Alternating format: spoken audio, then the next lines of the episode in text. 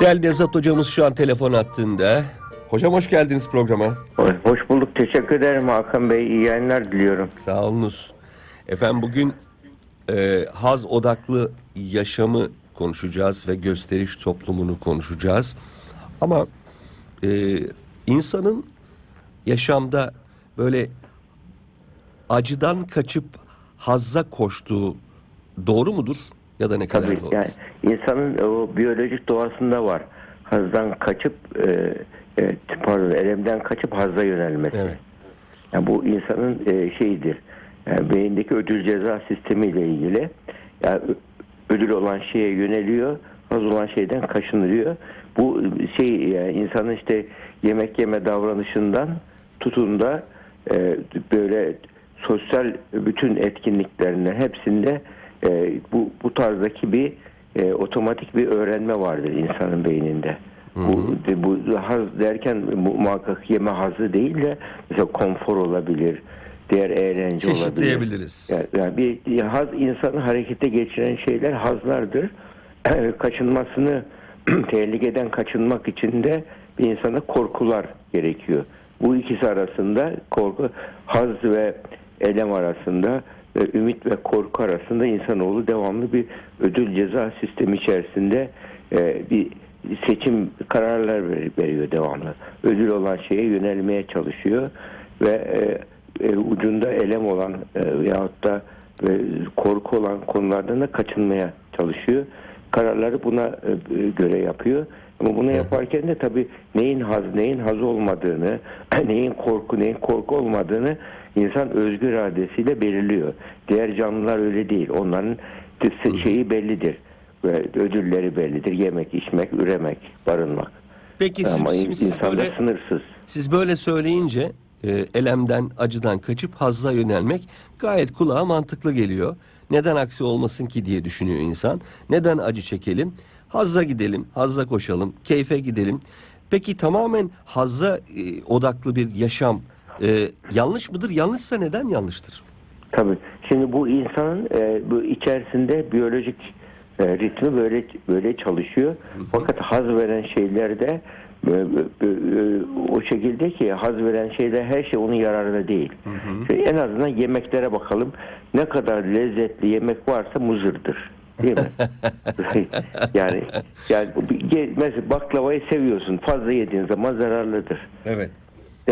Yani bu bunun gibi böyle haz veren şeylerde de onu e, haz yapan dozudur onun. Belli dozu açtı su bile dozunu açtığı zaman zehir oluyor. E, muzır kavramını duymayalı 20 sene falan olmuştu hocam. Öyle Çok mi? yaşayın. Çok yaşayın. Evet. Yani şey olduğu için tabii daha böyle vuru çarpıcı Tabii, olsun tabii, diye kesinlikle. söyledim. Gerçekten yani e, haz veren şeyler e, insanın aynı zamanda mesela bir maymunu düşün. E, maymunun için yapılan bir şey muz deneyi var. Bir tahtanın arkasına sadece elini açtığı zaman girebileceği bir muz koyuluyor. Muzu yakalıyor. Yakaladığı muzu bırakmıyor. Elini de o bıra- muzu bırakmadığı için elini de içeri çekemiyor, yakalanıyor. Evet doğru. Yani o haz onun için tuzak haline dönüştü. Onun için haz ve zevk tuzakları var insanda. Yani hazza yönelme bizi harekete geçiren şey ama bunu hayatımızın yararına, faydasına dönüştürüp dönüştürememek için muhakkak kişinin aklını, muhakemesini kullanması gerekiyor. Ama mesela diğer canlılarda öyle değil. Mesela karnı tok olduğu zaman bir aslan saldırmaz. Ama insan karnı tok olduğu halde daha fazla daha fazla der saldırır, doymaz, e, sınırsız ve sor, ihtiyaçları sınırsız ve sorumsuz sor- şeydir. E, yani, e, şey yok, limitsizdir ihtiyaçları. İnsanın yani sonuna kadar ister her şeyi, sonsuzdur. Yani onun için bunu durdurabilmesiyle ilgili insanda haz, hazla ilgili o e, sınırsızlığı ve sonsuzluğu giderebilmesi için muhakkak kendi kendine sınır koyabilmesi gerekiyor. Hazza da acıya da sınır koyması gerekiyor. Bunu yapabilirse kendini yönetebilir burada. Yani şimdi buradan de- ders çalışacak mesela bir öğrenci diyelim. Ders çalışması lazım. E, şimdi oturup televizyon açmak, oyun oy- bilgisayar oyunu oynamak, gezmek, tozmak varken oturup ders çalışma zahmetine katlanacak. Ya- Matematik kaç kişi sever mesela? Sevmez ama öğrenmesi gerekiyor insanın. O zaman- Böyle durumlarda haz, haz yaşam amacı için, yaşam için motivasyon kaynağıdır ama hazı erteleyebilmek insanda vardır mesela. Diğer canlılarda hazzı erteleme yok. Evet. Yani doyum doyum öte- ete- ertelemesi diyoruz ona. Doyumu erteleme bir beceridir. Doğu, ve doğuştan yok bu. Doğuştan çocuk haz yani en ilkel haz makinesi çocuktur. Hoşuna giden haz veren şeyler iyidir. Haz vermeyenler kokudur, kötüdür. Hoşuna gidenler iyi, hoşuna gitmeyenler kötüdür. Bu e, somut zevkler peşinde koşmak yani ilkel seviyedeki bir insan davranışı. O zaman bir uyuşturucuya davranışıyor değil mi? Bütün haz Tabii. çeşitleri durmadığınız takdirde sizi Tabii. e, öldüren bir uyuşturucuya dönüşüyor. Tabii hareket bütün o, o haz, aşırı haz veren şeyler beyindeki ödül ceza sistemini bozuyor. Mesela insana en çok haz veren şey böyle beklenen ödüller değil, beklenmeyen ödüller. Hmm. Yani mesela bu, her maaşını alıyorsun bu o kadar Hah, haz vermiyor insana. Ama hiç beklenmeyen bir ödül çıksa beyin dopamin salgılıyor müthiş böyle coşuyor. Pat diye Beyin- bir ikramiye çıksa değil mi hocam mesela? Tabii çıksa mesela bir, o beklenmeyen ödüller daha çok e, insan hatta beyindeki bağımlılıkta beyindeki ödül sistemini en çok çalışan beklenmeyen ödüller olduğu için bu o şans oyunları diğer bağımlılıklar beynin o bölgesini harekete geçiriyorlar. Hani beklenmeyen ödüller ya da sinemalarda da öyledir. Sonucun ne olacağını meraklığın için bir saat iki saat filmi seyredersiniz. O beklenmeyen ödül, merak duygusunu harekete geçiriyor. Merak ve hayret duygusu da beyindeki ödül ceza sistemini harekete geçiriyor. Şimdi mesela inançtaki isimlerde ölümden sonraki hayat, cennet beklentisi o da ödül cezasını uz- uzun vadeli bir menfaati olarak o da beyindeki ödüle hizmet ediyor. Ödülü ö- öteliyorsun, erteliyorsun. Onun için bazı şeylere katlanabiliyorsunuz. Ya bütün iş burada beyindeki ödül ceza sistemini yönetmek demek, insanın kendini yönetmesi demek. O zaman Mesela. reklamcılar e, bizim ödül ceza sistemimizi mi yönetiyor? Aynen öyle. Yani burada ciddi şekilde e, bu, e, bu arama motorları zaten ikna laboratuvarları kurmuşlar. İnsanları nasıl bizde kalmaya ikna ederiz tarzında. En büyük rakibimiz uyku diyorlar onun için. Ve orada devamlı böyle o hoşlarına giden anahtar kelimelerle, hoşlarına giden videolar, filmlerle, konuları, anahtar kelimeleri yapay zeka ile kişiye özel tespit ediyorlar ve onunla o kişinin e, e, açtığı zaman e, herhangi bir sosyal medya programını yahut da e, bununla ilgili bir alanı onunla ilgili bilgiler otomatik gelmeye başlıyor. Kişi durduramıyor kendisini. Ya saatlerimi aldı ama engelleyemedim kendimi diyor. Yani kendini terbiyeden çok bu zamanda insanlıkta bir gösteriş toplumu olduğumuz için böyle yani her şeyi gösterebilmek. Yani daha önce mesela gösteriş toplumlarında ne vardı? Bir e, gücü olanlar, parası olanlar ya da ya korkuyla ya menfaatle insanlar toplanıyor, insanlar topluyorlardı meydanlara yahut da işte televizyondan ilk çıktığı zaman düşünün. Onları seyretmek zorunda kalıyordu herkes. Ama şimdi 2000'li yıllardan sonra sosyal medyadan sonra herkes birbirini seyredebilir, gözetleyebilir oldu. Yani gösteriş toplumu olduk tamamen böyle bir durumda. Ee, yani bu evet. bu çok şey yani dünyada çok ciddi bir anlam anlam dünyamız değişti. Anlam kaymaları yaşandı. Yani hiç kişi kişiye özel sınırlar kalmadı. Yani bu, bu ciddi yani insan kimliğinde hızlı değişmeler başladı ve her zaman yeniden kimler, kimlik inşa etmenin çok kolay olduğu bir dünyaya gidiyoruz. Onun için postmodern kimlikler inşa edilmeye başladı. Bazı küresel sermayeler, küresel odaklar insanların haz, ya emperyalizm şu anda eskiden baskıcı kork- korkutarak oluşan zorla e, izlettirilen bir emperyalizm vardı. Şimdi gönüllü emperyalizm var. Biz Ve biz- yayıyoruz bunu aracı Bunu olarak. biz yayıyoruz ve gönüllüyüz bunda. Yani burada bu, burada yani daha önce biz e, nesne haline geldik. Daha önce özne olabiliyorduk, kendimiz olabiliyorduk ama şimdi kendimiz değiliz. Hani bir bir şey eskiden e, bir e, hapishane örneği vardır. Bir San Francisco hapishanesi de öyledir. Yani daha önce zindanlarda insanlar cezalar tutulurdu karanlık zindanlarda. O hapishane tasarımını değiştirdi. Bir gözetle kulesi, kulesi koydu ortasına. Herkes açıkta birisi herkesi gözetliyor. Daha çok insanlar zindanda olmaktan daha çok huzursuz oluyorlar insanlar. Devamlı gözetlenmiş olmaktan. Hı hı. Özetlemek. Dünya şu anda herkesin herkesi gözetleyebildiği bir e, e, sahte bir e, hapishaneye döndü dünya. Bir dijital hapishaneye döndü dünya. Yani özgürlüğümüz ciddi şekilde kısıtlandı. Kendimizi özgür zannediyoruz ama e, hiç de e, özgürlük e, rolü oynayan bir şeye dünyaya dönüştük. Yani sahte bir e, şey var, özgürlük var şu anda dünyada. Gözetim toplumu yani şu anda zaten sosyal bilimcilerin en çok yani dünya nereye gidiyor bu gözetim toplumu herkesin birbirini gözetlediği bir toplum olması e, ne anlama geliyor tarzında ciddi tartışmalar var. Hatta buna da e, sinoptikon toplum diyorlar yani. Herkesin birbirini optik gördüğü yani olduğu bulundukları mekanlardan e, hatta siber mekana ge- geçilmeye başlandığı bir dünya topluma doğru bir e, gidiş var. Bunun sonucunda tabii insanın iş özelinin kalmaması. Mesela herkes be 15 dakikalığına ünlü olacak deniyor. Yani böylece ünlü olma duygusu insanlarda şey, herkes ünlü olma ile ilgili bir şey veriliyor böyle bir teşvik veriliyor ve insanlar gerçekle sahte iç içe girmiş bir dünyada. Çok hoşuma Evet. giden bir şey duydum geçenlerde Evet. okudum daha doğrusu. Bu cep telefonumuza gelen sosyal medyadan gelen anlık bildirimler var ya. Mesela ben Evet. onu kapattım şeyimi almıyorum. Ee, ana ekranımı almıyorum ki oraya çekmesin beni diye. Ona hocam cehennemden geri bildirim diyorlar.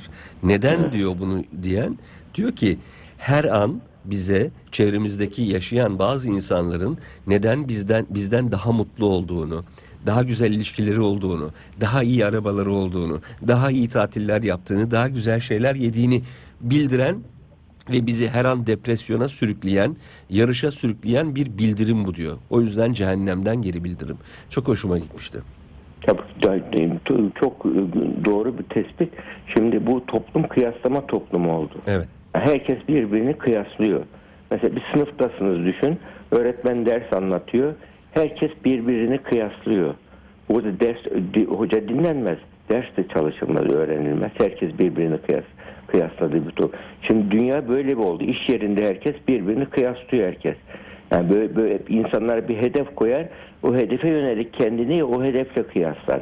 Normalde olması gereken. Ama bu e, birbirini gözetlemenin öne gö- gösteriş toplumu haline dönüştüğümüz için kim daha gösterici, kim nasıl ne giyinmiş, kim ne e, nasıl e, davranıyor, kim ne yapıyor böyle devamlı haz odaklı ve beğeni alma odaklı bir yaşam içerisinde insanların enerjisi boşa gidiyor birbirlerini kıyaslayarak. Evet. Böyle durumlarda da tabii yani hiç kimse mükemmel olamadığı için böyle dezavantajlı insanlar çok kolaylıkla eğer bunu e, zihinsel olarak çözemezlerse e, depresif oluyorlar. Yani insanların böyle 10 kişi o var bir toplumda yarışıyor 10 kişi bu kıyaslayarak 3 kişi diyelim mutlu oldu 7 kişi mutsuz oluyor. Yani insanların Kesinlikle. çoğunluğu mutsuz eden bir sistem doğru bir sistem değildir. Yani şu anda bu yani kapitalist sistemin maalesef yani moderni, modernizmin getirdiği, postmodern kültürün getirdiği tüketim toplumunu toplumu bunu teşvik ediyor. Yani bu artık tüketim aracı haline geldi. Gösteriş oluyor. Kendini en iyi reklam eden, en iyi gösteren, en iyi anlatan kişi en çok sattığı için en kıymetli oluyor.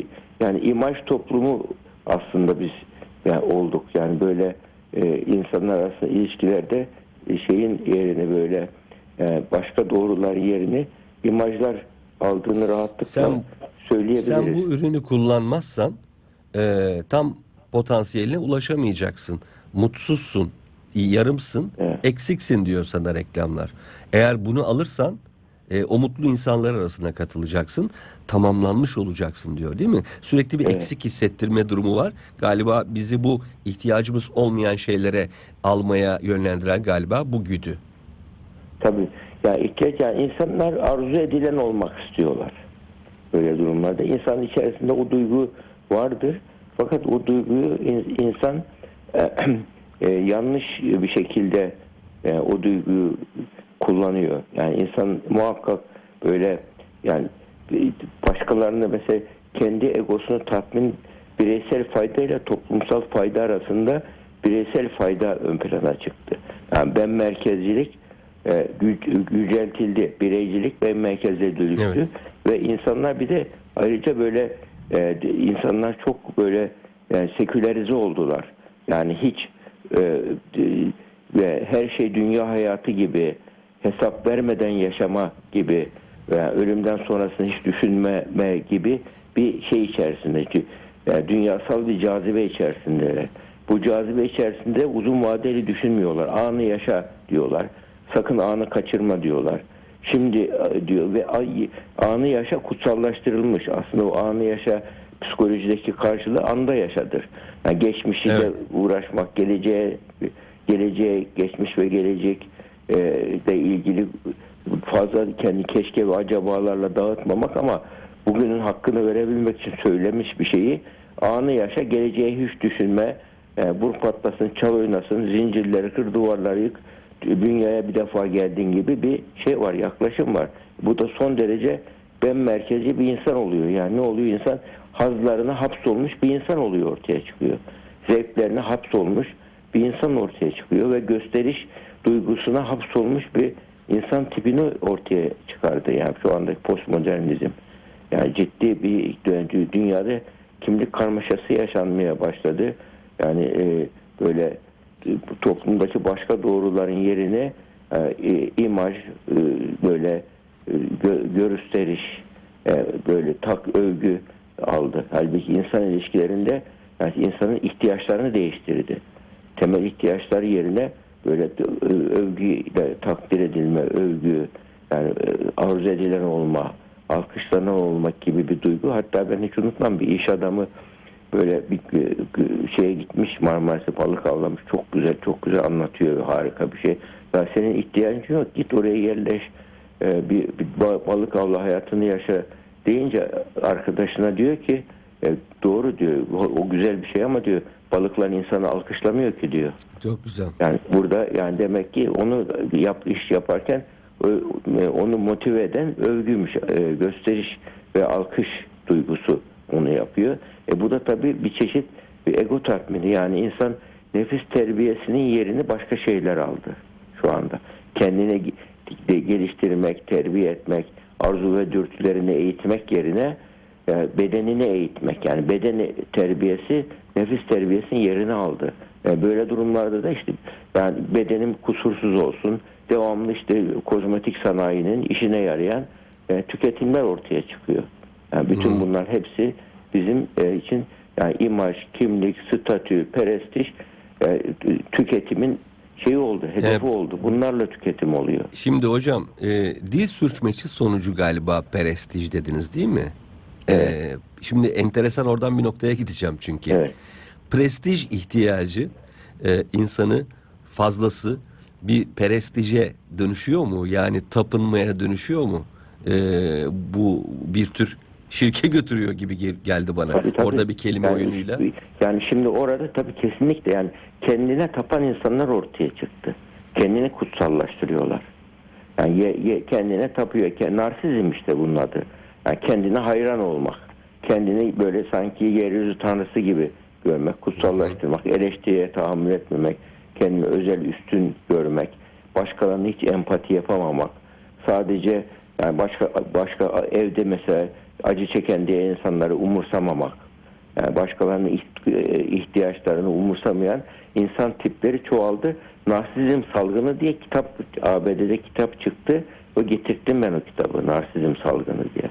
Yani ciddi salgın derecesinde arttı. Bunun en büyük nedeni de tüketim davranışının değişmesi Ve sosyal medyadaki haz- görünürlük.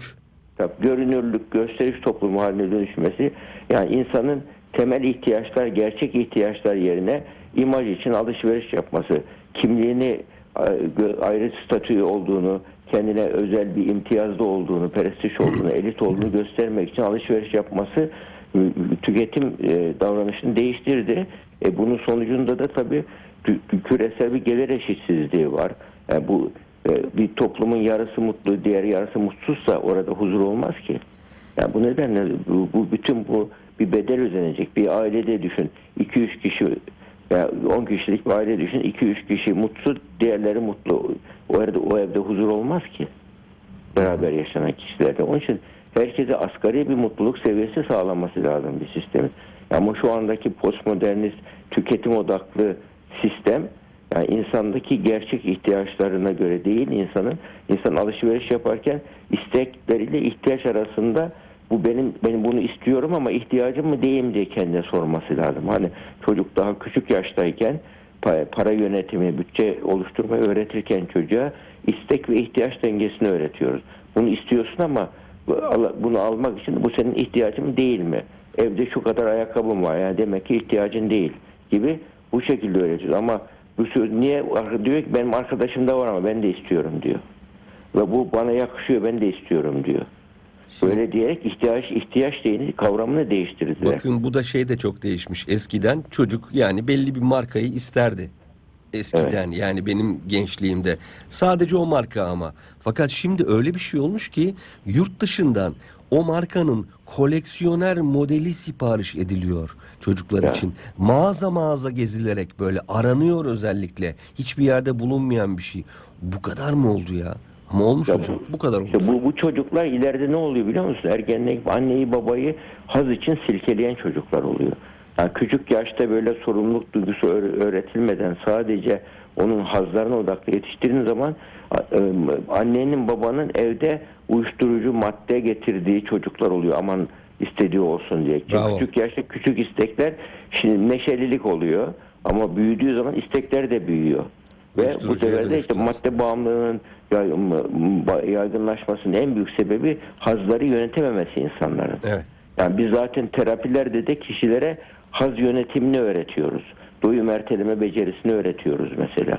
Ve dayanıklık eğitimi verdiriyoruz onlara. Şu anda dayan, zora, zordan kaçan, kolaya kaçan, dayanıksız insan tipleri çoğaldı. Haz, hazza böyle sınır koymadığı zaman haz bir nükleer enerji gibidir. İnsanı hedefe götürür, harekete geçirir. Dozunu kaçırsan da ya da yanlış kullansan da insanı patlatır, zarar verir. Peki kapitalizme bizi bir anlamda esir eden ve hazzın da esiri kılan şey aslında cebimizin içinde duruyor. Akıllı telefonlar. Ee, şimdi mesela e, daha basit, modern ama daha basit e, interneti falan çok bir ekranı olmayan telefonlar tekrar çıkmaya başlamış.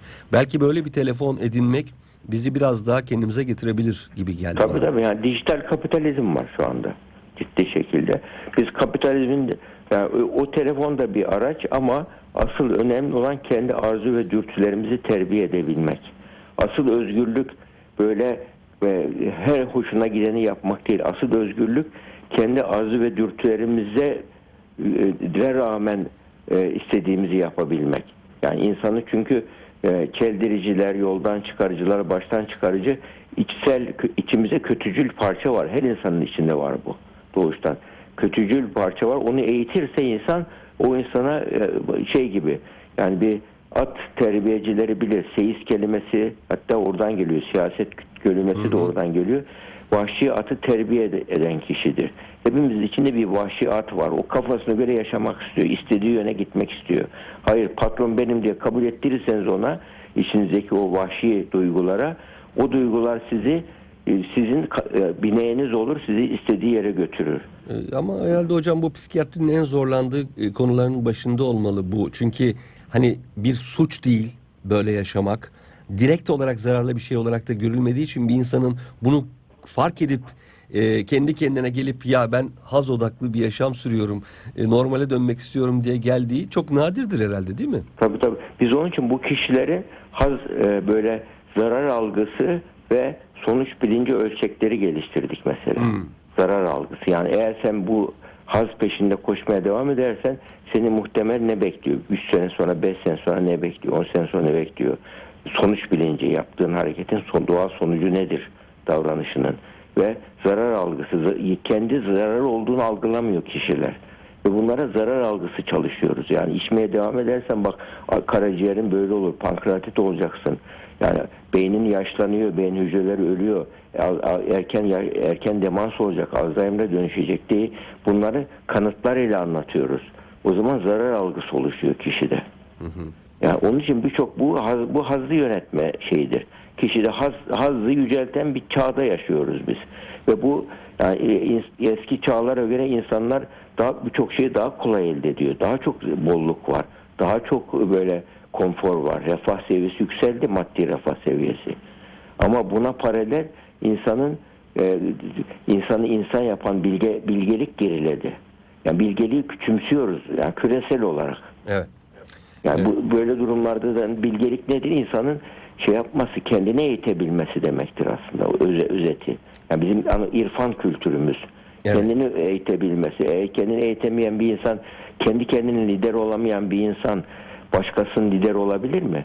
Önce kendimizin lider olacağız. Hatta buna nöro liderlik deniyor. Çok güzelmiş. Kendi arzu ve dürtülerimizi, beyindeki haz, dopamini, serotonini, noradrenalin gibi haz hormonlarının yönetebilmek liderliktir. Şimdi ben Yani sizinle konuşurken değil. sizinle Evet. konuşurken öyle haz duyuyorum ki e, ama durmam gerekiyor. Çünkü Evet. durmazsam ne Bu olacak? süremizi geçiyoruz. Bir sonraki konuğu ağırlayamayacağım. Ama yani çok kendimle mücadele ediyorum. Durmalıyım, yok duramam. Durmalıyım, duramam. ben o yüzden kendi hazımı şu an için yönetiyorum Evet. ve çok teşekkür ediyorum size. Rica ederim, rica ederim. Estağfurullah. İyi yayınlar, iyi çalışmalar. Hoşçakalın.